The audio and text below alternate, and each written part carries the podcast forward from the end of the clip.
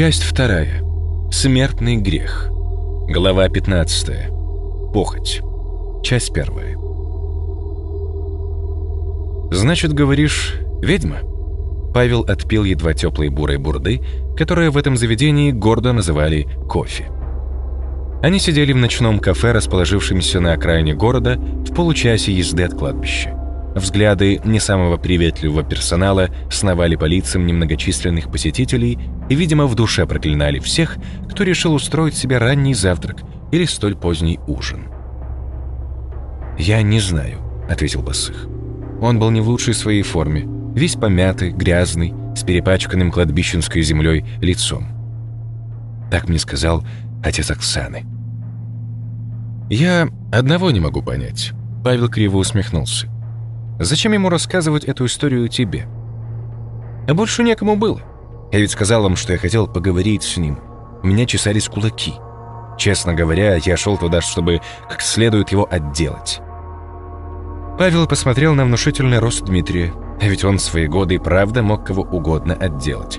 Да и сейчас его следовало опасаться. Павел не верил ему ни на грош, несмотря на искренние эмоции, мелькающие на лице во время длинного рассказа. Расскажи еще раз, только вкратце.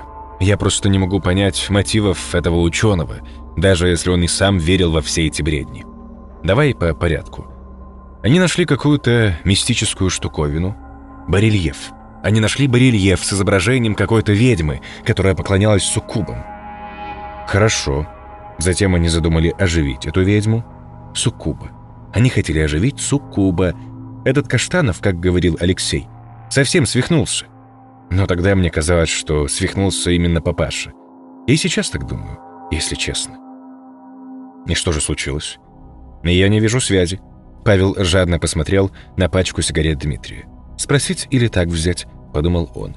«Все-таки Басых и его пленник. Можно обойтись и без церемоний». Решил все же спросить. «Я угощусь?» Тошнотворный дым застрял в горле, и Павла начало мутить.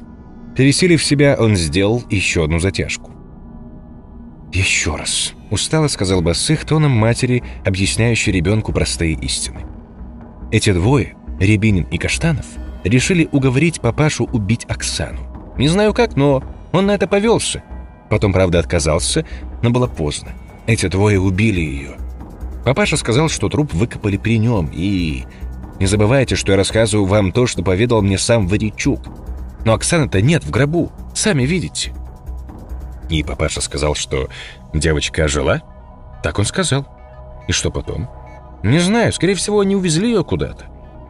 Их было трое. Каштанов, Рябинин и сам Варичук. Да откуда я знаю? Я сужу по его рассказу. Неужели вы думаете, что я поверил ему тогда? Павел задумался. Врет Басых или действительно не знает? В деле об убийстве Оксаны Варейчук черным по белому написано, что на месте преступления обнаружены следы как минимум четырех человек. Зачем же искал тогда этих двоих, если не поверил? Было что-то искреннее в глазах папаши. Горе, пропасть в глазах. Я поверил в то, что он сам в это верил. Что ты сам об этом думаешь? Твоя версия. Не знаешь, что думать. Тела нет, значит, Оксана жива. Павел задумался. Тела и вправду не было, как и следов его там пребывания. Ничего, просто полузгнивший гроб, ни червей, ни скелета. А что сама Оксана? Были ли у нее причины затеять такую аферу? Ну не оживили ведь они ее действительно? Думаешь, что все было подстроено? Павел не знал, что думать. Мысли путались. Стоило ли удивляться этому после всего произошедшего? Ему хотелось спать, Ему еще никогда в жизни не хотелось до такой степени просто лечь в кровать и забыться. Усталость сказывалась на умственных способностях. Казалось, что он слышит скрип извилин, высохшей изнутри черепной коробки. В одном Павел не сомневался. Труп был. В его потолстевшей за последние дни папке лежало дело об убийстве. Будь то Оксана Варичук или кто-то другой. Следователь видел тело. Есть фотографии с места происшествия. Есть протокол о вскрытии. Обвести вокруг пальца одного-двух человек – это одно, а вот водить за нос прокуратуру, уголовный розыск, патологоанатома, всех родственников погибшей, ее знакомых – совсем другое. Неужели действительно чертовщина? По спине Павла пробежали мурашки. Он вспомнил сон о ведьме в проклятом доме. Старик Крючков, увидев фотографию актрисы, чуть наложил в штаны, причем буквально. Девочка, снимавшаяся в фильме, твердила, что Наташа — ведьма. Лаврецкий в своем дневнике не раз повторяет о слухах, ходивших по деревне. А то, что все так совпало со шрамом Наташи, ей пытались перерезать горло. Это он знает из дневника режиссера. Разве все это не доказательство? Что еще нужно, чтобы поверить? А пораженный, живший в пустующем доме, он умер, когда оторвал себе член во время мастурбации. Суккуб, суккуб, суккуб. Все жители деревни сходили с ума от чар Наташи. Лаврецкий, умнейший человек, и тот повелся. Суккуб. Не знаю я, но уверен, что все можно объяснить без всякой чертовщины. Подумай сам. Проклятый барельеф, заточенный внутри злой бякой. Смеешься? Они помолчали. Павел взял еще одну сигарету. «Ты веришь во все это?» — повторил он вопрос. «Ну, там, с суккубом. Если бы не верил, не стал бы копать, а?» «А что я должен был делать?» — спросил Басых. «Я ведь не побежал выкапывать Оксану после рассказа папаши. 35 лет прошло. Я, когда увидел снимок, сразу вспомнил его слова. И даже после этого долго не решался. «Что мне с тобой делать?» — спросил Павел. Ты ведь понимаешь, что я не могу тебя отпустить. Почему? Я ведь помог следствию. Чем? У тебя было разрешение на эксгумацию? Как ты думаешь, на кого подумают первым делом, когда свяжут все нити? Правильно, на Павла Ковалева, который, который бил себя пяткой в грудь, утверждая, что Оксана Варичук и неизвестная дама со снимков — одно и то же лицо. Ждашь меня? А ты мне брат, что ли?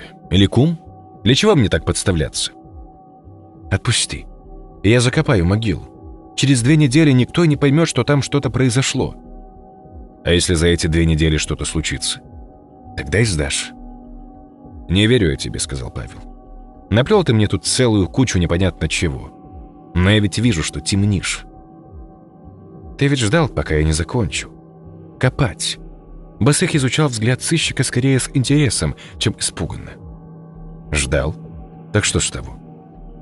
Получается, что ты соучастник? Ничего у тебя не получается. Кто тебе поверит? Дай мне закопать могилу. Если кто-то узнает, ты можешь рассказать.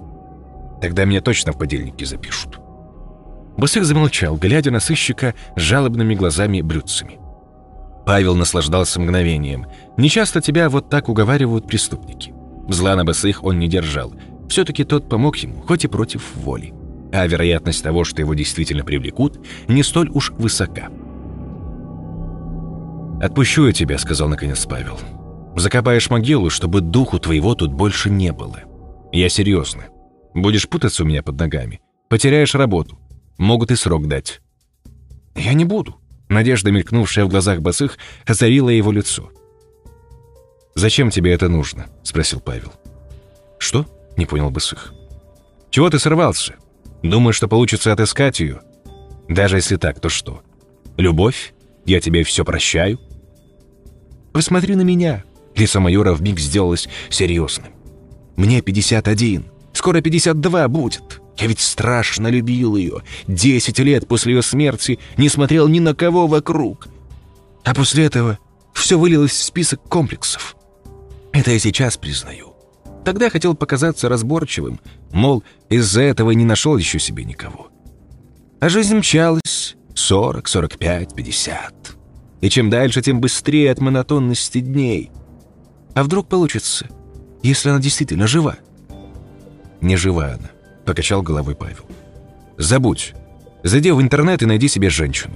Ты ведь яркий пример того, как можно просрать жизнь, гоняясь за прошлым. Я учту твой совет. Сухо ответил Басых. «Могу я идти? Скоро совсем посветлеет. Не успею закопать.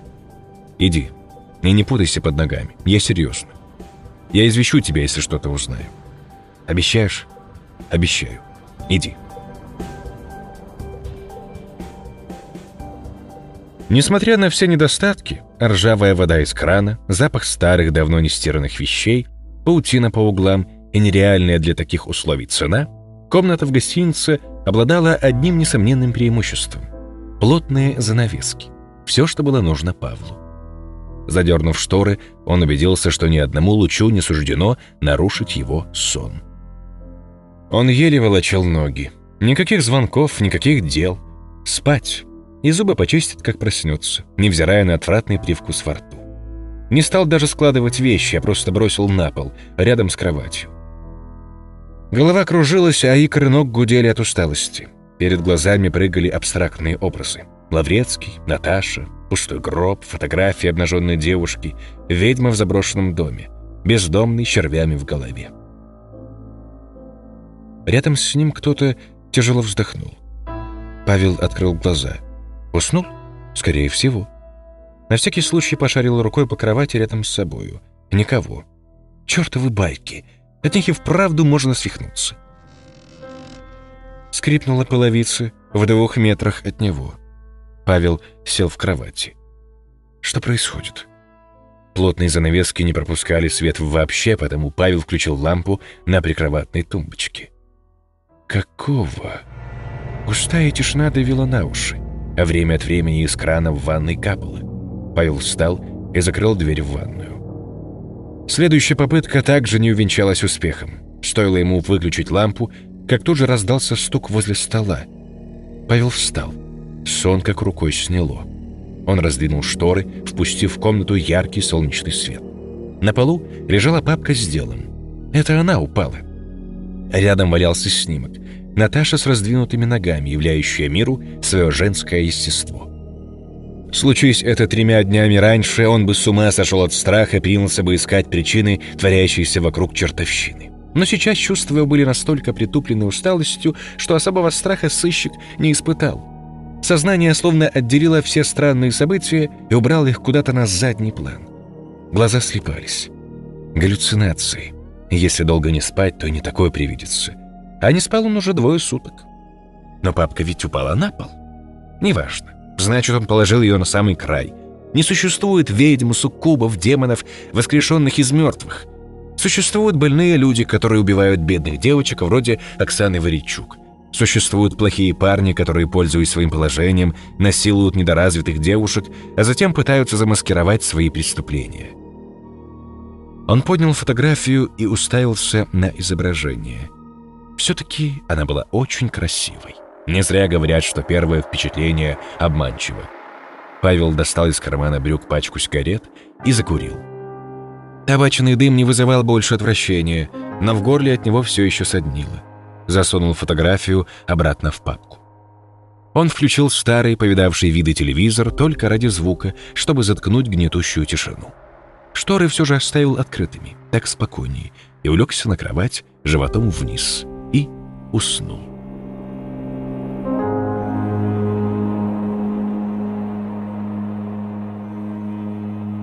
В комнате не было ни окон, ни дверей.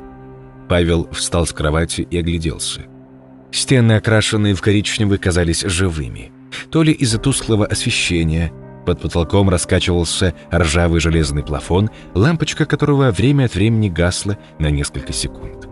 То ли они действительно дышали. Едва заметные движения волнами ходили сверху вниз под слоем краски. В дальнем углу за столом сидел мужчина. В руках он держал папку. «Проснулся?» — спросил он, не поворачиваясь к сыщику. Павел ничего не ответил. Мужчина вытащил из прозрачного файла снимок. «Очень больно. Не знаю, что было бы, если бы это случилось в старости. Но здоровое тело жизнь покидать не хочет». Павел приблизился к столу и увидел лицо убитого Лаврецкого на снимке. Сыщик понял, что держит фотографию тоже режиссер — Кожа на шее мужчины была серой. Павлу удалось разглядеть разрез на горле, из которого несколькими ручейками текла грязная розовая вода. Они сбросили тело в воду. Там есть старый колодец. Хотели сжечь меня, но побоялись оставить тело в доме. Режиссер повернулся к Павлу и обнажил в безобразной улыбке ряд почерневших коротких зубов и кровоточащие десна. «Ты хотел увидеть фильм? Смотри!» Павел открыл глаза. Он лежал на кровати. Гнетущая тишина сновидения до сих пор давила на уши. Он посмотрел на потолок. Черный потолок. Он все еще спит. Хорошее кино! Загляденье!» Лаврецкий засмеялся гавкающим смехом. Он вдруг вскочил со своего стула и побежал к невесть откуда появившемуся у стены телевизору. «Какого хера? Сраный ублюдочный утюг!» С этими словами он несколько раз ударил ладонью по корпусу телевизора. Павел хотел сказать, что штекер валяется на полу, что телевизор не включится, но внезапно на экране появилась картинка. Лаврецкий удовлетворенно захихикал. Он раскрыл ширинку, достал оттуда почерневший член и принялся дергать. На экране появилась Наташа. Девушка была совершенно голая. Лаврецкий повернулся к Павлу и показал на изображение. В следующем кадре участвовало не менее сотни голых мужчин. Все они ползли к ногам Наташи. Тем, кому повезло больше всего, жадно облизывали голые ступни девушки. Те же, кто оказался далеко, истошно орали, пытались протолкнуться вперед. Началась драка, и вскоре один из них плакал, держась за переломанный нос, тянул руки к Наташе, но подползти ближе не решался. Режиссер громко застонал и задергал член еще ритмичней. Глаза его закатились, а с губ потянулась к полу тоненькая нить слюней. На экране крупным планом появилось лицо больного из заброшенного дома. Он находился среди счастливчиков, которым удавалось прикоснуться к ногам Наташи. Внезапно Павел понял, что и сам находится в толпе мужчин. Его член набух и стал тяжелым от возбуждения. Он увидел перед собой вожделенные ноги и попытался дотянуться до них. Резкий удар по руке заставил его оступиться, но лишь на мгновение. Он повернулся к своему обидчику и грубо толкнул его. Толстый мужик сопротивлялся. Он попытался укусить сыщика. В конце концов, ему это удалось. Предплечье Павла обожгло резкой болью. Он ударил бешеного толстяка в лицо кулаком и с огромными усилиями вырвался. Где-то далеко сзади смеялся Лаврецкий. «Хорошее кино! Хорошее! Хорошее кино!» Разбудило его жужжание телефона, висящего на зарядке. Некоторое время он тупо смотрел в потолок гостиничного номера и не шевелился. Кошмар не хотел выветриваться с головы, как это обычно бывает после пробуждения. Перед глазами все еще стояли обезумевшие лица участников жуткой оргии и ноги Наташи, такие желанные и недоступные. Страшно не было. Видимо, все чувства в нем притупились за последние дни – Мало того, он испытывал легкое возбуждение от увиденного. Возбуждение и досаду от того, что дотянуться до ног у него не получилось. Во сне казалось, дотронься он до белоснежной бархатной кожи девушки, и он тут же будет вознагражден. Она поднимет его на те высоты, которые недоступны простым смертным. И да, он хотел этого. Зачем он проснулся? Чертов телефон. Павел кинул взгляд на настенные часы. Половина двенадцатого все-таки удалось немного вздремнуть. Солнечные лучи опалили его лицо, пока он спал. Он взял телефон, уже замолчавший к этому времени. Звонила Вера. Она оставила голосовое сообщение, в котором просила перезвонить ей. «Да?» Она ответила сразу. «Ты спишь?» «Что случилось?» — сонно спросил он. «Тебя разыскивает сын Крючкова. Он тебе не звонил еще?» «Нет». «Он что-нибудь объяснил?» Павел не сразу сообразил, кто такой Крючков, но тут же понял, друг Лаврецкого, старик, которому режиссер писал свои письма. «Ничего, просто просил срочно перезвонить ему. Что-то с его отцом». «А я тут при чем?» – удивился сыщик. «Мне нужно несколько часов.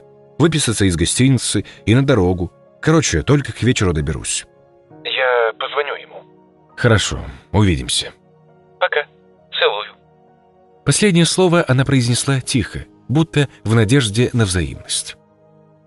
«Скучаю по тебе», — солгал сыщик, до сих пор находившийся под впечатлением от своего сна.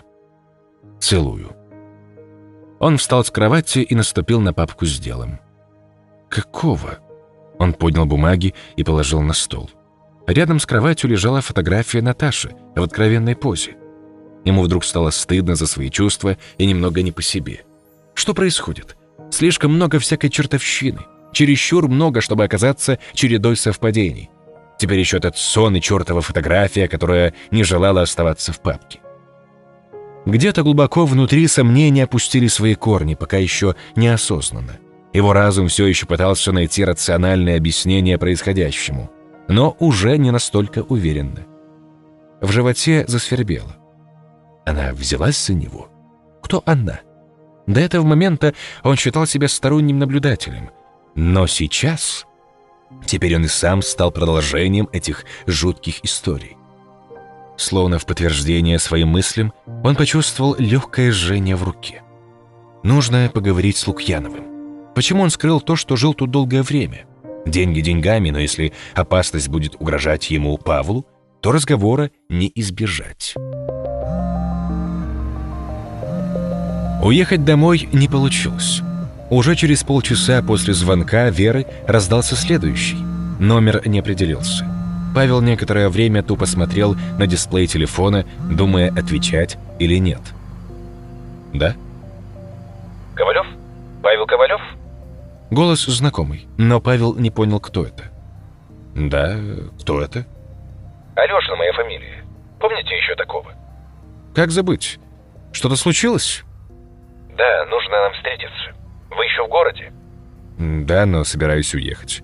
Мне срочно нужно к себе». К сожалению, все срочные дела придется отложить. «Не могу».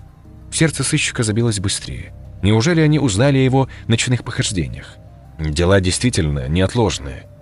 Вы не поняли, со сталью в голосе возразил прокурор. Вам нужно приехать сюда. Это не обсуждается. Что случилось? Тут узнаете. Пришлите мне повестку. Я приеду в назначенное время. Я сейчас пришлю к вам наряд полиции. Давайте так. Мы или договоримся, и вы приедете сейчас к нам, или сделаем все официально, и тогда ждите затруднений. Меня поджимают сроки. Объясните, что случилось, или мы распрощаемся. Холодно произнес Павел. У меня тоже свои сроки. Жду вас в течение часа. И уже более спокойно добавил. Мы поговорим, и поедете дальше. Павел не удостоил прокурора ответом и сбросил звонок. Черт, черт, черт. Он набрал Веру и в трех словах объяснил сложившиеся обстоятельства.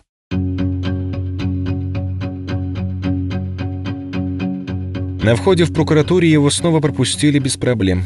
Добравшись по известному маршруту до знакомой двери, сыщик постучал в дверь и, не дожидаясь ответа, вошел. У Алешина от подобной наглости отвисла челюсть. Он разговаривал по телефону. «И сразу ко мне, понятно? И пришли ко мне Макарова. Скажи, что наш гость тут. Все, давай». «Вызывали?» — спросил Павел.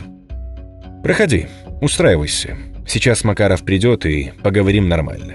Кофе хочешь?» «С удовольствием. Сахар и сливки». «Ты извини, что так грубо», — сказал Алешин, наливая воду в кофеварку. «Тут действительно кое-что важное. Сейчас поймешь все». Павел вздохнул более свободно. Непринужденный тон прокурора дал ему надежду на то, что о его ночном приключении еще ничего не известно. Да и вряд ли слухи о разграбленной могиле дошли бы до прокурора так быстро. Но если это была какая-то игра, то сыщик решил держаться в стороне. Ничего не слышал, ничего не знаю. Через пять минут в дверь постучали. «Войдите!»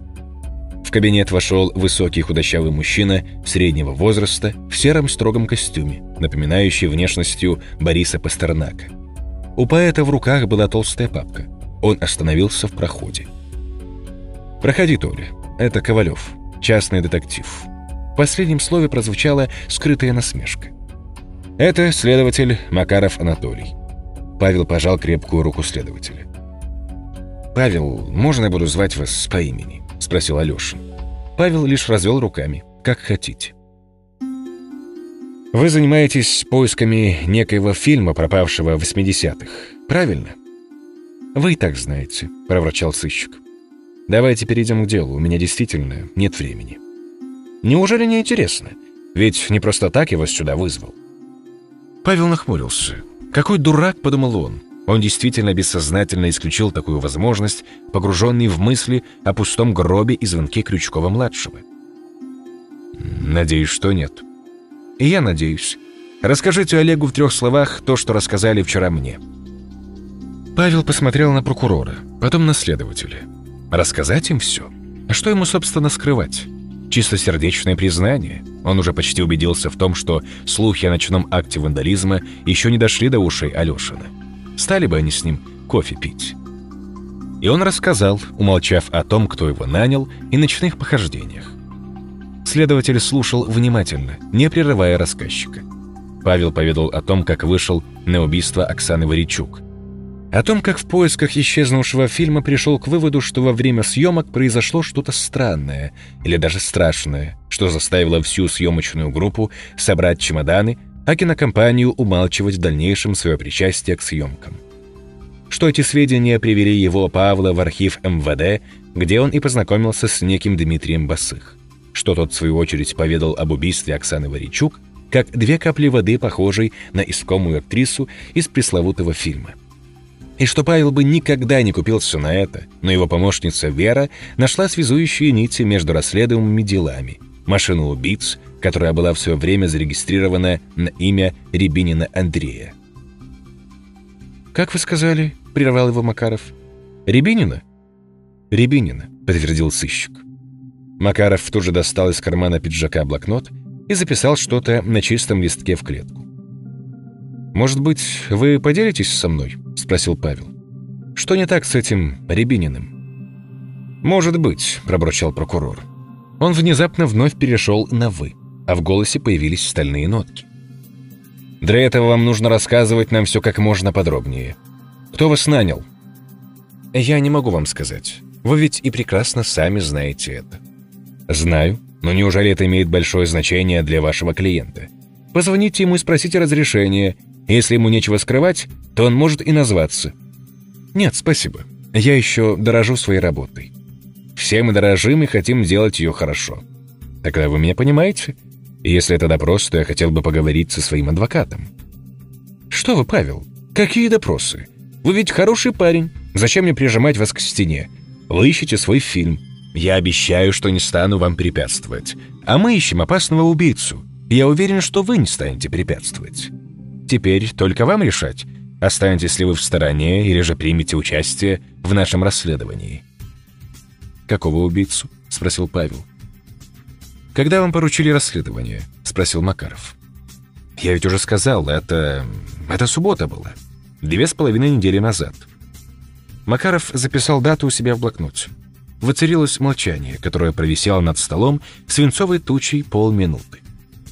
Наконец, после едва заметного кивка прокурора, Макаров раскрыл папку, что принес с собой, и положил на стол перед Павлом. Убили вашего Рябинина. Четыре недели назад. Павел посмотрел на фотографию с места происшествия.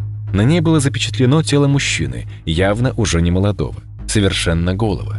Убитый лежал на полу в каком-то помещении в луже собственной крови. Несколько десятков ран зияло на бледном посиневшем теле. Мужчина держался обеими руками за пах, который также обильно кровоточил.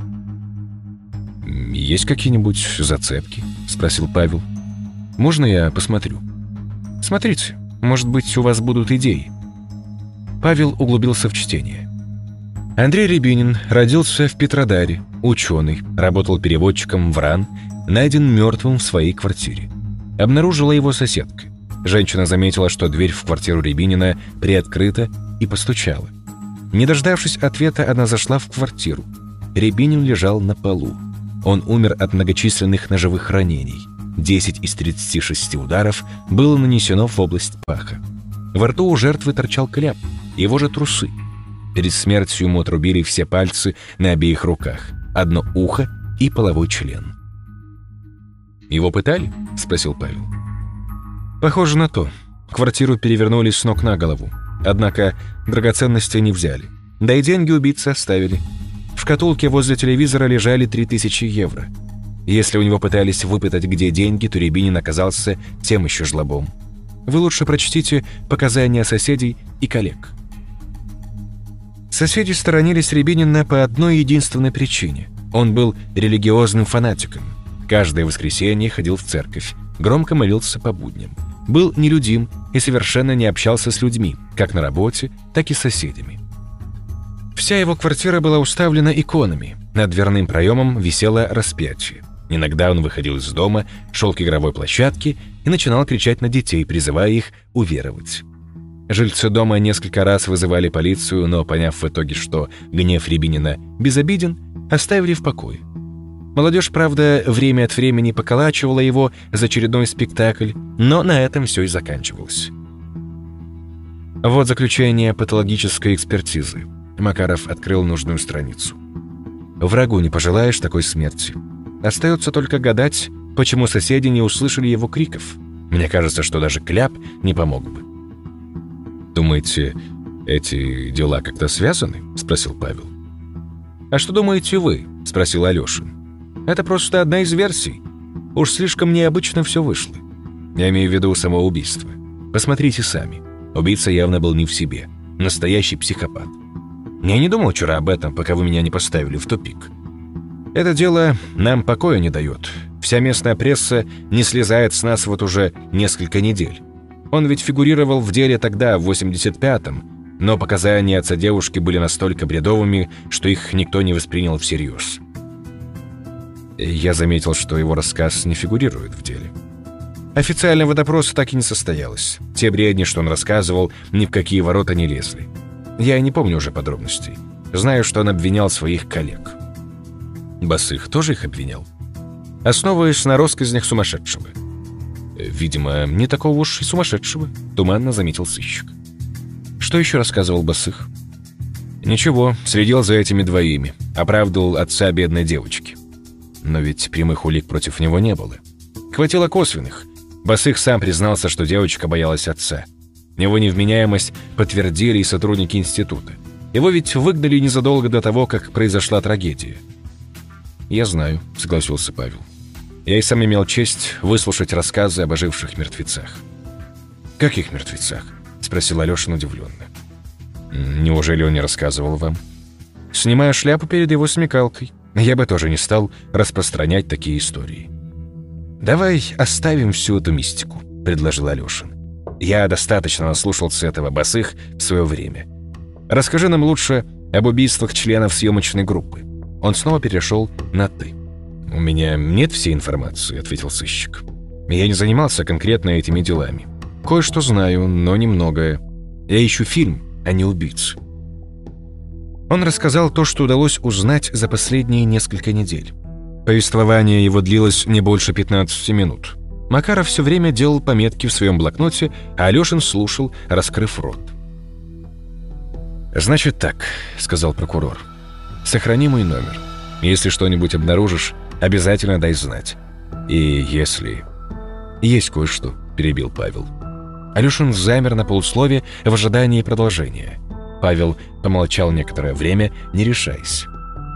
«Ах, к черту!» — подумал он. «Что ему этот босых? Сейчас было важнее добраться до истины. В гробу не было никаких признаков пребывания тела. 33 года он был пуст. Пообещайте мне кое-что перед тем, как я вам расскажу». Выдавил он из себя.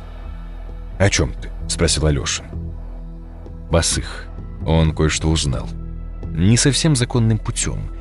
Точнее, совершенно незаконным. Пообещайте, что ему ничего не будет за это. Слушай, мы не в детском саду. Говори как есть. Что у тебя?» Сегодня ночью Басых был тут.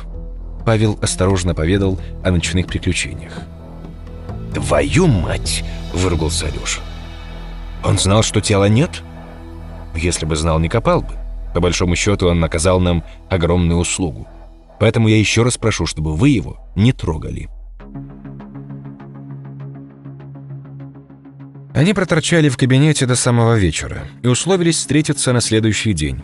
Алешин запросил все дела по убийствам членов съемочной группы и составил ордер на эксгумацию тела Оксаны Варичук. Ночь он снова провел в номере гостиницы. Спал беспокойно. Опять снилась какая-то муть, но снов он не запомнил. Следующий день тянулся медленно, как жвачка. По сути, Павел не узнал ничего нового до самого вечера. Он без того уже понял, какую роль играл Лукьянов во всей этой игре. Оставалось только дождаться подтверждения, и оно не заставило себя долго ждать. Он и следователь Макаров поговорили с работниками института, которые были лично знакомы с Каштановым, Рябининым и Варичук. Информацию о возможном четвертом участнике убийства неожиданно дала немолодых лет дама, в прошлом секретарь, а ныне главный бухгалтер. При упоминании имени коллекционера Павел не показал, что его заинтересовала фамилия Лукьянов. В голове сыщика закрутилась карусель версий. Значит, и правда Лукьянов. Павел с трудом сдерживал эмоции, захватившие его. Чертов ублюдок. Они возвращались в прокуратуру поздно вечером. Макаров вел машину, как школьник, держась за рулевое колесо обеими руками, поглядывая каждые 10 секунд во все зеркала поочередно. Весь день Павел пытался завести с ним разговор, но следователь был угрюм и отвечал лишь короткими «да» или «нет», судя по обстоятельствам. Теперь, после неожиданного, не такого уж и неожиданного, решил для себя сыщик, известия о кратковременной работе в институте Лукьянова, быть угрюмым следовало и Павлу. Поэтому ехали молча. «Я читал о тебе в газетах», — вдруг сказал Макаров. «Да?» — удивился сыщик. «И что же ты читал?» «О том случае в магазине. Достойно уважения». Павел помрачнел. Он не любил вспоминать то, что произошло тогда в магазине. Он молчал какое-то время и решился ответить только, чтобы хоть немного смягчить затянувшуюся паузу. «Ни черта это недостойно. Моя тупость. Вот что привело меня туда, где я есть». О тебе писали как о местном герое. Миру нужны герои. Не помню, кто сказал. Серьезно. Какой там герой? Мне нужно было отпустить его, а потом взять без шума. И все. Ничего бы не было. Просто-напросто человек не хочет выглядеть плохо. В моем случае это чуть не стоило жизни мне, моей жене и ребенку. Думаешь, я не достал бы его потом? Кто знает? Никто. Вот именно. А то, что мне получилось его обезоружить, чистая случайность. Попади он сантиметром левее, и плакало бы все геройство. Убил бы жену, забрал бы дочь. А что с ним не так было? Зачем ему понадобилась твоя дочь? Девушка этого психа, продавщица из магазина. Она аборт сделала. А вот у парня поехала крыша. Он хотел ребенка. Макаров с интересом оглядел сыщика. «Ты говоришь таким тоном, словно оправдываешь его», он был сумасшедшим, которого довели до крайности. Я не оправдываю его, и мне жаль, что я убил его». «Извини», — пробормотал Макаров. «Если не хочешь говорить, то не нужно». «Нет», — спохватился Павел. «Все в порядке. Иногда нужно выговориться. Тем более ты чужой человек. Своим жаловаться всегда трудно». Я очнулся через три месяца. Мне ребята с работы всю информацию о нем слили. «А как жена?» На руках тебя носит после такого? Разошлись мы. Неужели? Что так? Надоели друг другу. До чертиков. Сам знаешь, как это бывает. Да уж. Следователь показал свободный безымянный палец правой руки. Знаю. Некоторое время ехали молча. «Ты веришь во всю эту херню?» — спросил Макаров. «Не знаю. Все настолько запутано, что я уже и сам не знаю, во что верить, а во что нет. Я верю в то, что человек, доведенный до крайности, может совершить что-то ужасное. Например, стрелять в свою любимую девушку и попытаться забрать ребенка у незнакомых людей. Или убить свою собственную дочь, чтобы воскресить в ее теле непонятное чучело, протянул следователь. Я не такое видел за годы работы. Сын отца убивал, отец сына, мать дочь и наоборот. Убивали за бутылку водки, за 300 рублей. Я не о том.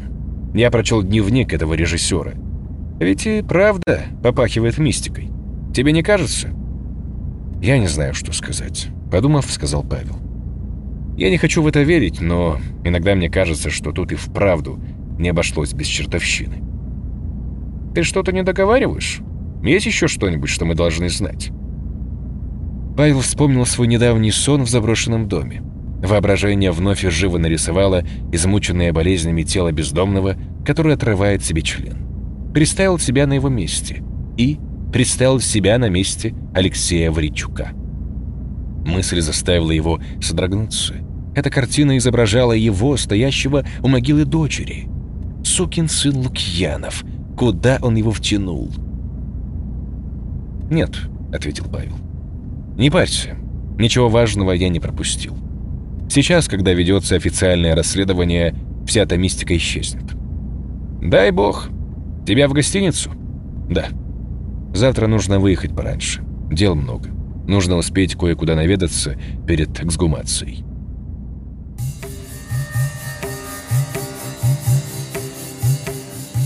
Как описать это? Слово «восторг» или «восторг» с большой буквы? Нет, черту слова. Слова «тяжелый камень», слова «бич Божий», «вавилонское проклятие». То, что произошло, находится за гранью слов, за гранью понимания, за гранью любой человеческой мысли. Если попытаться облечь это чувство в слова, то оно просто-напросто потеряет свое значение, обесценится. На этот раз он был одним из первых. Позади распластались сотни других мужчин. Все они пытались добраться до заветных ног богини. Павел протянул руку, но тут же кто-то другой схватил его за волосы и с силой оттянул назад. Она улыбнулась. Она сидела на своем троне, совершенно голая, скрестив ноги. Возле нее стоял согбенный Лаврецкий и шептал что-то на ухо. Павлу казалось, что улыбка предназначалась именно ему. Он повернулся и ударил обидчика босой ногой в лицо. Кашица из осколков зубов, крови и слюней тонкой струйкой потянулась вниз. Мужчина завизжал, но тут же получил еще один удар. Павел дотянулся до ноги и, потянув тело вперед, жадно впился в гладкую теплую кожу губами. «Встань!» — сказала она. Павел повиновался. Богиня грациозно встала. Она медленно приблизилась к нему, покачивая бедрами, и положила ладони ему на шею. Ее чувствительные губы остановились в миллиметре от его губ, так что он почувствовал их теплоту. Они слились в одно целое. Он мог чувствовать то, что чувствовала она, и, конечно, она чувствовала его. Вцепившись в простыню обеими руками, он с трудом сдерживался, чтобы не закричать от той сладкой истомы, которая заполонила его. Ему стоило огромных усилий сдерживать поток в себе. Все его естество находилось в ней, такой прекрасной, такой божественной. И не было в этом ни капли постыдного. Все было настолько естественно и обыденно, что оставалось лишь удивляться, отчего ему так хорошо. Павел проснулся в гостиничном номере, задыхаясь от переполнявших его ощущений. Весь живот был залит теплой липкой жидкостью. Он хотел встать, но не смог. Усталость заполнила все его члены. Казалось, что он выплеснул наружу себя всего. Ноги слегка дрожали. Он посмотрел на часы. Пора. В голове пронеслась тревожная мысль. То есть она должна была быть тревожной, но почему-то совершенно не волновала его. Она крепко взялась за меня, подумал он.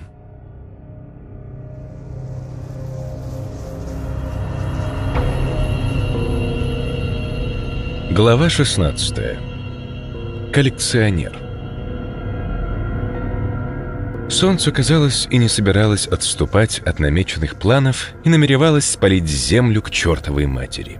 Датчик температуры показывал 44 градуса. Трава повсюду стала желтой от недостатка воды. Деревья поблекли, многие даже скинули мертвую листву.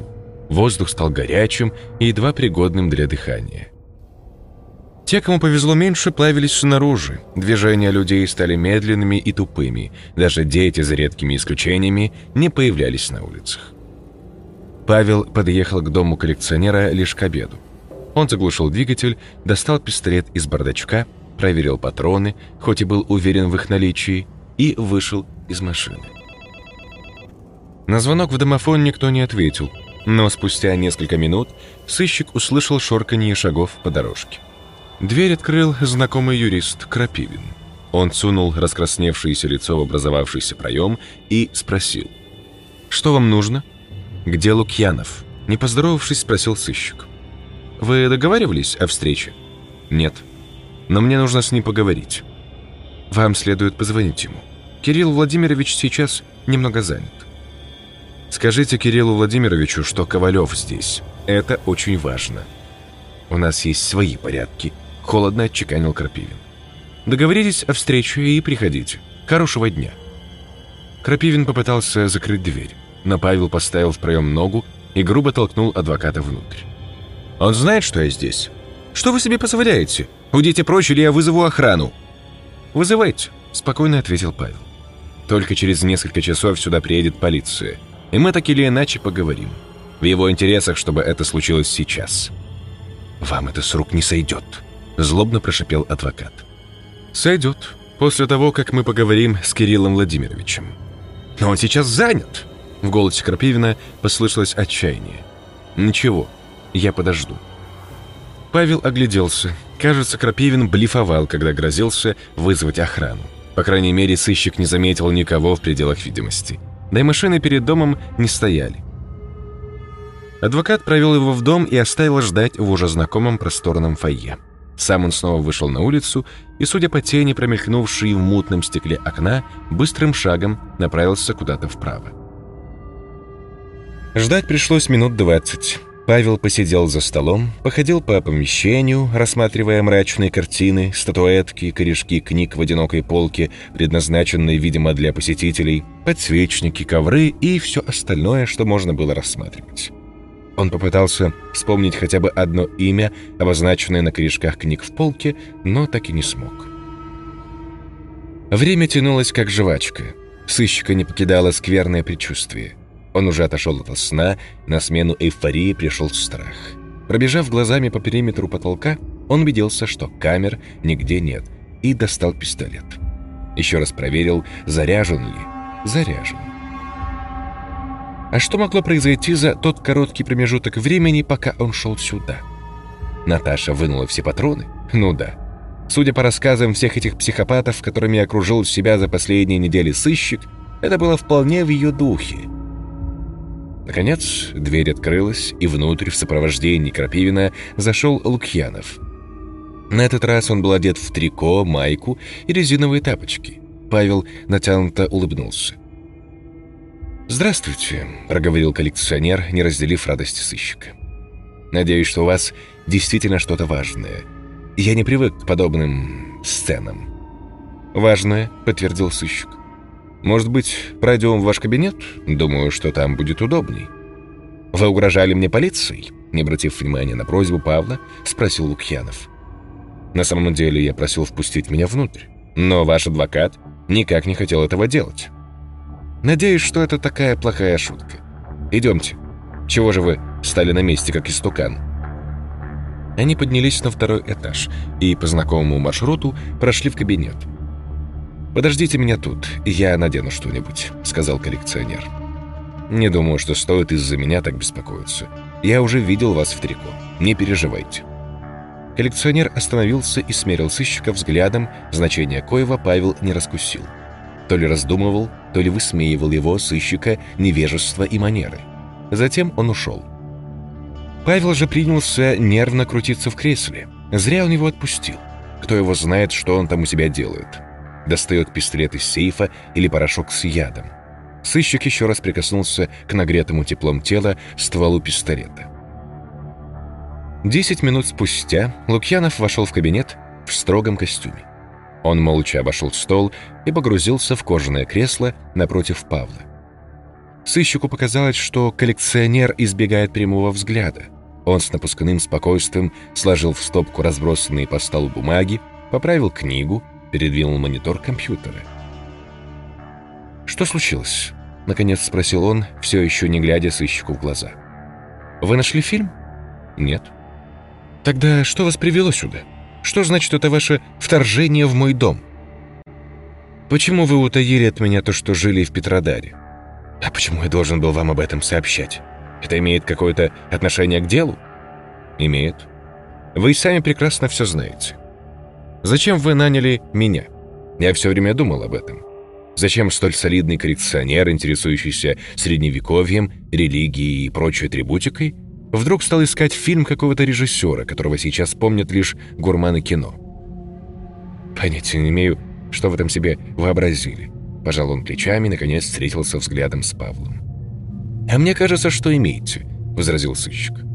«Надпись в дневнике. Вы ведь намеренно оставили там подсказку. Переходите непосредственно к делу», — повысил голос Лукьянов. «Хорошо», — пожал плечами Павел и достал из внутреннего кармана пиджака фотографии из откровенной сессии Наташи. «Знакомое лицо. И что дальше?»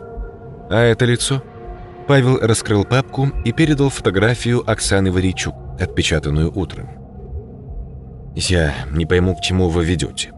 «Ах, перестаньте, Кирилл Владимирович», Павел показал следующий снимок, на котором было запечатлено тело Оксаны. Знакомая картина? Она мертва? «Да, мертва.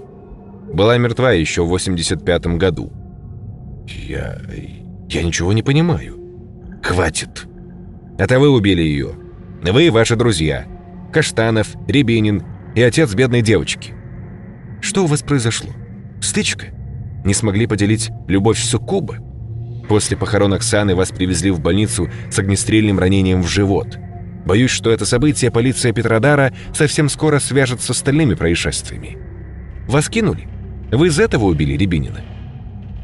Лукьянов встал и подошел к холодильнику. «Только не делайте глупостей», — предупредил Павел, доставая пистолет. «Я вооружен. А если не вернусь сегодня домой, моя помощница позвонит в прокуратуру Петродара». «Успокойтесь», — спокойно сказал Лукьянов, не оборачиваясь. «Мне хочется попить». Он достал из холодильника бутылку минеральной воды, холодные запотевшие стаканы и снова сел в кресло. «Я не убивал Рябинина», — сказал он. «А кто?» — спросил Павел. «Не знаю». Он сделал несколько громких глотков. Павел не без удовольствия наблюдал за тем, как дрожат пальцы коллекционера и дергается кадык. Наконец Лукьянов оторвался от стакана и проговорил. «Что ж, рано или поздно это должно было произойти. Вы хотите знать правду?» Павел не стал отвечать. «Вы верите в сверхъестественное?» Павел и этот взгляд выдержал, не отводя своего и не раскрывая рта. «Почему вы молчите? Она уже коснулась вас?» «Кто? Ведьма?» Павел натянуто улыбнулся, стараясь не показаться заинтересованным. «Вы не сможете ничего доказать», — твердо заявил коллекционер. «А вот с этим можно поспорить. Я не перевожу тему, просто констатирую факт. Это мы убили ее. Павел сжал кулаки. Ох, как же хотелось ему сейчас влепить по этой морде. Она снится мне каждую ночь. Голос его снова поменял тональность, стал тихим, грустным. Иногда мне кажется, что ничего не было, что мне все приснилось. Павел встал и пошел к выходу. Он не был намерен слушать истерики коррекционера, да и помогать ему не хотелось. Плевать на деньги. Все, чего ему сейчас хотелось, дать знать людям, что произошло на самом деле. Ничего, поработает за свой счет. «Куда вы?» Лукьянов вскочил. «Я поехал к себе. Отчеты по истраченным деньгам вы получите почтой. Остальное переведу». «Постойте! Не уходите, пожалуйста! Мне нужна ваша помощь!» «Ждите визита из Петродара. Прокурор непременно поможет вам». С этими словами Павел открыл дверь. «Я не просто так вас нанял, Павел!» — крикнул Лукьянов вдогонку. «Я знаю, что у вас есть дочь!» Павел остановился, медленно достал пистолет из кобуры и повернулся. Коллекционер стоял перед ним напуганный, выставив руки вперед. «Что ты сказал?» — прошипел сквозь зубы сыщик. «Я не просто так вас выбрал! Павел!» Павел направил пистолет на Лукьянова. «Павел!» — коллекционер сгорбился, прикрывая лицо. Он вдруг стал похож на беспомощного старика. «Неужели вы до сих пор не поняли, с чем имеете дело? Нет никакого фильма. Лаврецкий его уничтожил. У меня лежат его записи. Продолжение этих писем. Нужно было, чтобы она себя проявила. Ей нужен отец, который смог бы принести дочь в жертву. «Ах ты, сука!» Павел судорожно затолкал пистолет обратно в кобуру и подошел к Лукьянову. Резкий удар правой опрокинул коллекционера на пол – тот вскрикнул и остался лежать в позе эмбриона. Сыщик несколько раз ударил его по грудной клетке подошвой ботинка, затем схватил за волосы и поставил на ноги. «Говори!» — задыхаясь, прохрипел он. «Его нельзя убить! Нужен ритуал! Он... он просто сжег ее, не изгоняя! Я вообще не знаю, сжег или нет!» «Зачем тебе я?» «Приманка! Ничего больше!» Она не может ничего сделать. Каждый должен поступать по своей воле. Она не вправе заставлять. В комнату вдруг ворвался Крапивин. «Что здесь происходит?» «Пошел вот отсюда!» — взвизгнул коррекционер. «И не заходи больше без стука!» Адвокат скрылся с поля зрения так же поспешно, как и ворвался в него. Павел отпустил Лукьянова. Тот, не меняя позы, отошел на два шага назад и сказал. «Давайте поговорим, как цивилизованные люди. Не бейте меня, пожалуйста!» Что она такое? По порядку. Позвольте мне все объяснить. Я знал, что вы непременно придете сюда. Я ведь дал вам всю информацию, чтобы вы вышли на меня. Да? И как же я должен был выйти на Оксану Варичук? Босых. Он ведь тоже обо всем знает. Что? Неужели вы думаете, что такие совпадения возможны? А могилы? Он знал, что я за ним слежу? Конечно, знал. Какого черта тут происходит? У меня очень много денег. Вот что происходит. Сядьте, пожалуйста. Растерянный Павел вернулся в свое кресло. Лукьянов принялся поправлять костюм. «Это мы убили ее. Мы сделали это, чтобы освободить демона. Нет ни одного дня, когда я не думал бы об этом. Она всех нас обманула, заманивала, являлась по ночам лишь с одной выгодой, чтобы мы захотели. Даже не так. Мы были посредниками. Ее целью был Алексей, ведь он был единственным, у кого была дочь. Это древний обряд — убить человека, чтобы освободить тело от души. Сосуд для демона. Демона похоти. Нельзя убить кого-то там. Нужна та, кого ты любишь, и все должно произойти на обоюдном согласии. Договор с дьяволом. Она вскружила нам голову. Строго говоря, мы не понимали, что делаем. Ни я, ни Каштанов, ни Рябинин. Лишь Алексей. Он сначала дал согласие, но потом отказался от своих слов. Но, как показала практика, и этого хватило. «Прикоснитесь к барельефу». Коллекционер встал и подошел к сейфу. Достал из железной пасти уже знакомый, виденный Павлом при первой встрече, барельеф и положил перед сыщиком. «Прикоснитесь». «Нет. Уберите это». «Что это?» «Это та самая штука, которая хранила в себе демона. На нем заклинание. Было заклинание». «Да? И где же оно теперь?» «Я все скажу вам, если вы согласитесь помочь нам». «О боже, не молчите, скажите что-нибудь. Прикоснитесь к ее лицу, вы поверите. Вы поймете, что я вас не обманываю». «Убери это, пока я не разнес ее на осколки». «Вам нечего бояться. Он утратил былую силу. Сосуд очень долго находился в том доме. Коснитесь». Павел не двинулся с места, хотя любопытство и разбирало его. «Нам бы вашу волю в те годы», — грустно улыбнулся коллекционер, но барельеф убрал подальше от сыщика. «Мы ведь все понимали. Даже Каштанов, наш негласный руководитель, и тот понимал значение происходящего. Но мы ничего не могли с собой поделать. Куда она исчезла? Кто? Девушка? Алексей увез ее в деревню. Об этом я, правда, не сразу узнал. Лишь спустя годы. Я вообще до конца года тогда в больнице был. Алексей хорошо зацепил меня. Мне еще повезло, что я не оказался в инвалидной коляске. Может быть, поэтому она и отпустила меня. Что значит «отпустила»? Наваждение исчезло через несколько месяцев. Мне оставалось только рыдать о непоправимом. «Ну, подумайте сами», — воодушевился Лукьянов. «Пятеро человек, ученые, каждый со своими заморочками, но, в принципе, обычные люди. С чего бы им ни с того ни с всего объединяться для религиозного убийства? Не с целью разбогатеть. Но сошел бы с ума один человек. Всякое случается. Но пятеро одновременно. Вы можете себе вообразить что-либо подобное? Спросите вашу помощницу, и это лишь один человек, помочь вам в совершенно бессмысленном убийстве. Как вы думаете, что она вам ответит? А нас было пятеро, и при всем этом одним из нас был человек, приходящийся жертве отцом. «Пятеро?» – переспросил сыщик. «Да. Рябинин, Каштанов, Варичук, вы. Кто еще?» «Я не знаю». «Как это?» «Он был при проведении обряда. На нем была маска. Я не знаю, кто это был. Его привел Каштанов. Мы тогда особых вопросов не задавали. Мы знали, что она нам помогала и не допустила бы лишних людей. Поймите, что у нас мозги тогда на бикрень были, как наркоманы. Мы ждали ночи, чтобы получить свою дозу ее присутствия и мечтали о тех днях, когда она, наконец, объявится перед нами во плоти. По глазам вижу, что не верите мне. Но так и было. «Продолжайте», — сухо сказал Павел. «Так вот, я много слышал о похождениях Каштанова и Рябинина. Кое о чем сам Каштанов рассказывал. Он приходил ко мне в больницу. На то, что я отказался и дальше участвовать во всем этом, он никак не отреагировал. А может быть, и обрадовался? Не знаю. Меня потрясла новость о самоубийстве Алексея. Долгие годы я оставался в стороне. Оправился от ранения и устроился на работу. Как вы узнали о фильме? Совершенно случайно. Он нервно забарабанил пальцами по крышке стола. Хотя с определенного времени я в случайности не верю. Я допускаю, что это был ее план. «Чей план?» — нахмурил брови Павел. «Давайте не будем говорить о сверхъестественном, как о чем-то доказанном». Коллекционер пожал плечами. Документальный фильм о Лаврецком.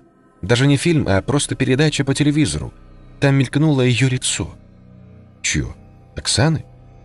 Называйте как хотите. Просто люди, которые знают ее, связаны с ней невидимой нитью. Я ее сразу узнал, несмотря на то, что на экране ее показывали ровно две секунды. Я думаю, что и Каштанов видел фильм. Иначе как бы он вышел на режиссера? Она подала нам знак, искала помощи. Впрочем, и сама об этом не подозревала, думается мне. Почему? Куда же делось ее всемогущество? Первые минуты новой жизни она была овощем. Мне кажется, что она и не освоилась в новом теле. Она не разговаривала и передвигалась только с чьей-нибудь помощью. Мне кажется, что это такой побочный эффект. Тем более ее все изрезали на вскрытии. «Вот чего я не могу понять», — сказал Павел. «Почему вы не спрятали тело? Зачем были нужны все эти сложности с похоронами и прочими атрибутами?»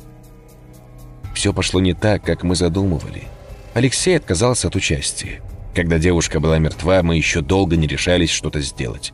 Боялись. А тут, как назло, машина какая-то. Мы испугались, бросили ее там и уехали. Хотели вернуться позже, но ее нашли к тому времени. Лукьянов замолчал. Павел смотрел на него с презрением, но, помня о своем ночном приключении, уже не был уверен в том, что коллекционер виноват в убийстве. Пожалуй, он и сам бы кого-нибудь убил этим утром ради еще одной минуты подобного наслаждения. «Я заперся», — продолжал Лукьянов. «Боялся ее до жути. Боялся Каштанова с Рябининым. Дима Басых искал их. Об этом я узнал позже. Шли годы, а воспоминания не отпускали меня. Осенью 89-го я увидел этот фильм. Знаете, как чувствует себя наркоман, который долго воздерживался, потом вдруг получил возможность сделать укол. Искушение, с которым практически невозможно бороться. Знали бы вы, чего мне стоило удержаться на месте. Но, как и в первый раз, наваждение прошло. Я понял, что нужно действовать. Слава богу, я имел какой-никакой опыт работы с историческими документами, да и возможности у меня появились с развалом страны. Тогда я уже знал, что Лаврецкого убили — если честно, я боялся, что убьют и меня, поэтому инкогнито покинул город. Устроился работать у одного коллекционера древностей, потом 90-е. Я тщательно изучал те крохи, которые мне удавалось раздобыть, по крупице собирал материал. Вы когда-нибудь пытались найти информацию о сверхъестественном? Если пытались, то наверняка знаете, что это совершенно невозможно. Дело не в том, что нет ничего, а в том, что информации так много, что неизвестно, с чего начинать. Забейте в поисковике слово «суккуб». Вы увидите сотни страниц с персонажами японских мультфильмов. Но, несмотря ни на что, за годы поисков я собрал нужные сведения. Их немного, но их должно хватить. Лишь человеку Бог дал право поступать так, как тому заблагорассудится. Все демоны должны играть по правилам, иначе бы не существовало никаких обрядов. Иначе у нас не получилось бы вызвать ее. «И тогда вы решили найти человека вроде меня, чтобы насадить на крючок?» — спросил Павел. «А знаете, почему вы?» «Потрудитесь объяснить. Я уверен в вас. Ваша любовь к ребенку поистине впечатляющая. Я читал о вас в газетах. Некоторое время я наблюдал за вами. Меня очень удивил ваш развод». «Оставьте мой развод в покое», — отрезал сыщик. «Что я должен сделать?» «Извините». Коллекционер вспыхнул ярко-пунцовым цветом. «Вам действительно придется кое-что сделать». Он замолчал. «Не тяните. Возьмите барельеф себе. Поставьте на тумбочку рядом с кроватью или в бюро на своем рабочем столе. Неважно. Главное, чтобы он был у вас на виду. Это опасно? Что-нибудь случится? Вы отвлечете ее внимание на себя. Через неделю или две, зависит от того, как она себя поведет, мы проведем обряд. И все? С ней будет покончено? Да. «Знаете что?» Павел встал и начал собирать бумаги. «Идите вы к черту. Я не верю в суккубов, я не верю в обряды экзорцистов. Я знаю, что четыре ублюдка однажды убили девочку. И скажу честно, я буду рад, если она вас поимеет. Всего хорошего. Вы получите счет за проделанную работу факсом». «Павел!» — попытался остановить Волкьянов. «Дело не во мне. Прочтите дневник Лаврецкого. Она сгорела. Он сжег ее». «Кого?» «Наташу, Оксану. Лаврецкий понимал, что может произойти, если она останется в живых». «Но не осталось. Вы ведь сами сказали, что он ее сжег». «Вы ничего не поняли. Она все время была мертва. То, что он ее сжег, лишь на время ее остановило». «А вы хотите ее воскресить?» — выпалил Павел. «То есть свести на нет все то, что он сделал». Это рано или поздно произойдет, и лучше, если это случится сейчас, когда есть люди, которые смогут ее остановить, которые понимают, с чем имеют дело. Я ни хрена не понимаю. Я не историк. Я не занимался поисками заклинаний 30 последних лет. Она вернется. Вы ведь были в том доме, почувствовали ее присутствие. Лукьянов сорвался на крик.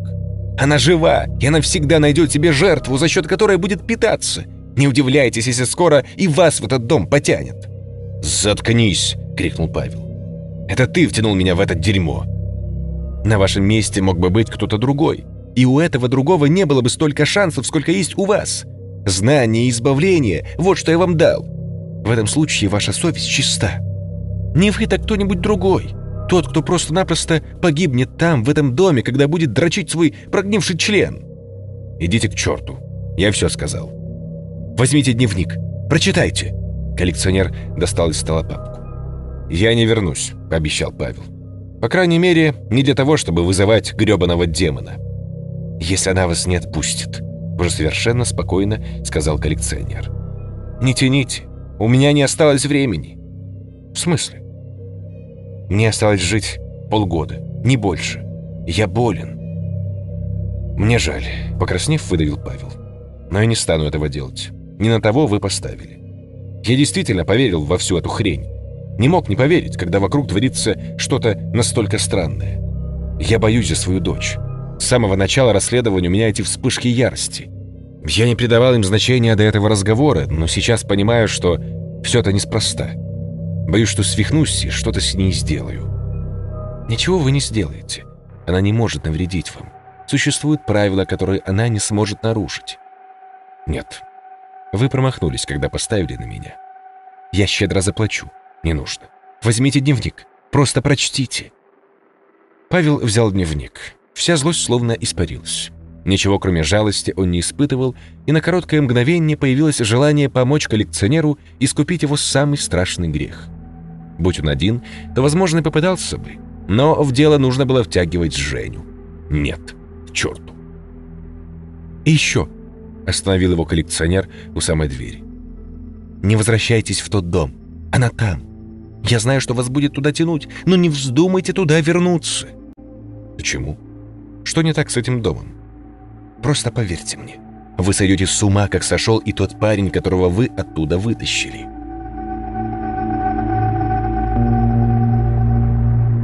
Он настолько вымотался, что был просто не в состоянии следить за дорогой. После разговора его словно бы отпустило тяжелое похмелье. Головная боль исчезла, но и на смену появилась убийственная усталость, бороться с которой Павел больше не мог. Стало ужасно душно. По радио обещали грозу на завтра. Вот тебе на, подумал сыщик. Солнце вот-вот убьет половину населения этой страны, а в тот день, на который назначена эксгумация, обещают грозу. Везение, ничего не скажешь. Ехать без перерыва до самого Петродара он не решился. Чего доброго еще уснет где-нибудь по пути. В таком состоянии, в коем пребывало его тело, шутки лучше не шутить. Жаль, что гроза будет только завтра. Он был бы не прочь поспать с открытыми окнами в номере гостиницы. Павел набрал номер Веры. Нужно поговорить с ней. Довольно странно, подумал сыщик. Стоило им с Верой сблизиться, как обстоятельства кинули их по разным городам, хотя еще месяц назад они терпели друг друга по 8 часов в день. Вера не ответила. Павел сухим тоном надиктовал ей голосовое сообщение и бросил телефон на соседнее сиденье. Навигатор завел его в небольшой городок, а точнее деревню городского типа. Сыщик остановился напротив входа в гостиницу и заглушил двигатель.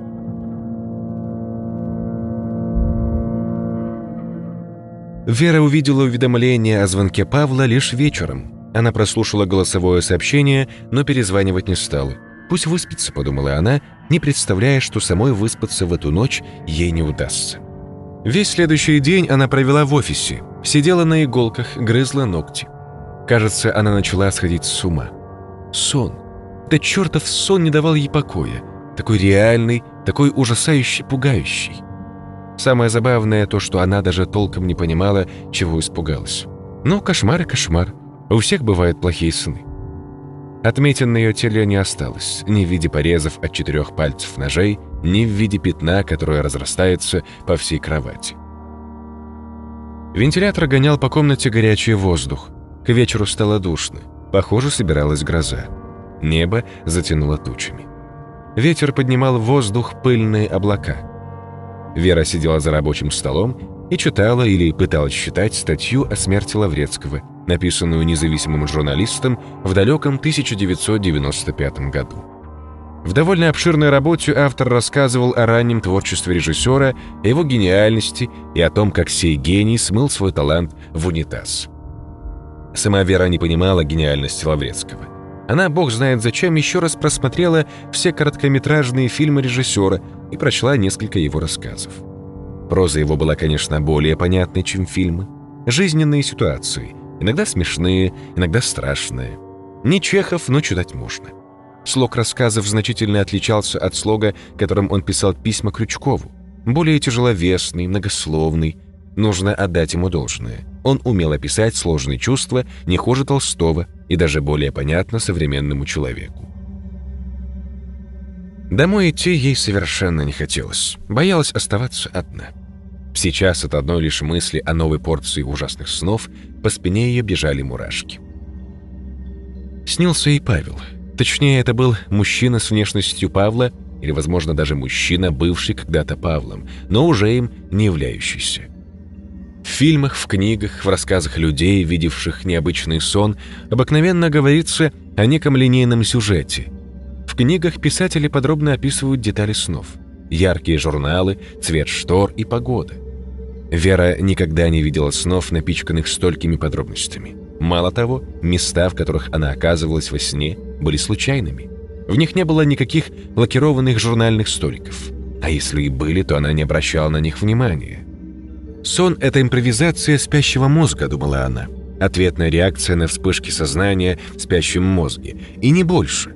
Нет никаких журнальных столиков, глянцевых журналов и всех прочих мелочей.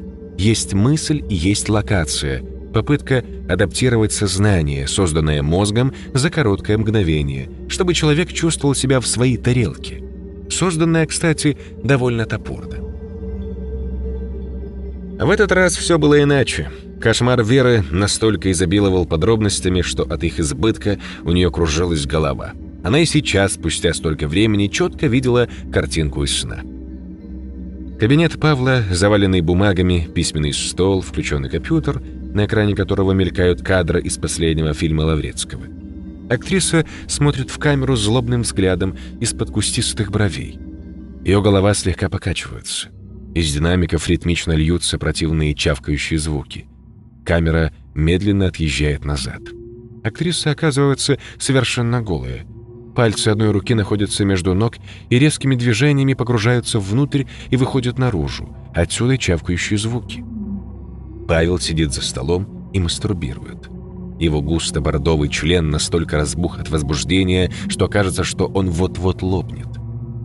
На столе лежат скомканные салфетки, а рядом окровавленный нож – Вера пытается успокоить Павла и оторвать от экрана, но тот не обращает внимания и продолжает.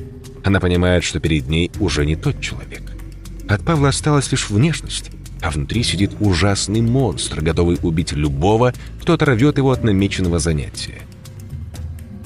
Вдруг Вера замечает на столе барельеф с изображением женщины – Работа скульптора настолько хороша, что барельеф больше походит на фотографию или даже голограмму из фантастического фильма.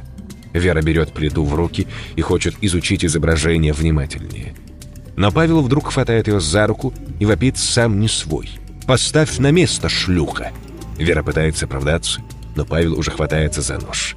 Затем следует долгая мучительная погоня, где в итоге Павел все-таки догоняет ее и всаживает нож по самую рукоять в грудь Веры. Вера проснулась, с трудом сумев подавить отчаянный вопль. И еще долго ее трясло. Перед глазами стояло воображаемое лицо Павла, искаженное дикой злобой и ужасом. Весь день она не могла избавиться от воспоминаний, а сейчас, перед преддверии ночи, откровенно боялась идти домой. На улице уже стемнело. Она редко так засиживалась на работе летом. «Боже, я схожу с ума!» Она помассировала виски, пытаясь избавиться от головной боли. Нужно позвонить ему, узнать, как дела. Черт, с ним так трудно общаться на расстоянии, словно другой человек, скрытный и даже недружелюбный. Она схватила телефон и уже собралась набрать Павла, как вдруг услышала скрип половиц из кабинета. Вера тихо встала, отодвинула стул назад и вышла из-за стола. Тихо, на носочках подошла поближе к кабинету. Из его недр вновь послышался шум. На этот раз прозвучало так, словно ножки стула проскрежетали по полу. В глазах Веры потемнело. Она подошла еще ближе, стараясь убедить себя, что в кабинете никого нет и не может быть. В этом нужно убедиться, хотя бы для того, чтобы ужасные кошмары оставили ее. Самый лучший способ преодолеть суеверный страх – доказать, что в комнате пусто, безжалостно отсекать бритвой Аккама все, что успела себе навоображать. Она подошла к двери вплотную и прислушалась. До нее донеслись глухие шаги, прохаживающиеся из одного угла в другой – Внутри кто-то был. Вера зажала рот ладонью. На глаза выступили слезы от животного страха. Нужно немедленно уходить. В любом случае, будь там грабитель или привидение, ей не хотелось узнавать правду. Потом можно позвонить в полицию. Главное сделать это из безопасного расстояния. Вдруг что-то с грохотом упало за ее спиной. Вера подпрыгнула и вскрикнула. Повернувшись, она увидела на полу разбитую вазу. За окном завыл порыв ветра. «Дура!» — сказала она и чуть не расплакалась. «Это ветер». Наверняка и в кабинете Павла постарался ветер. Она схватила телефон со стола и решительно направилась к двери кабинета. Навесы скрипнули, и Вера едва не вскрикнула. Возле стола Павла стояла женская, насколько она могла судить в темноте, фигура. Вера замерла. Колени задрожали. Женщина закричала. Вера, опомнившись, рванулась к выходу. Через минуту она уже была на другом конце улицы. Она остановилась и обернулась. Сверкнула молния, и в ее свете Вера увидела в знакомом окне черную фигуру. Раскат грома разорвал тишину.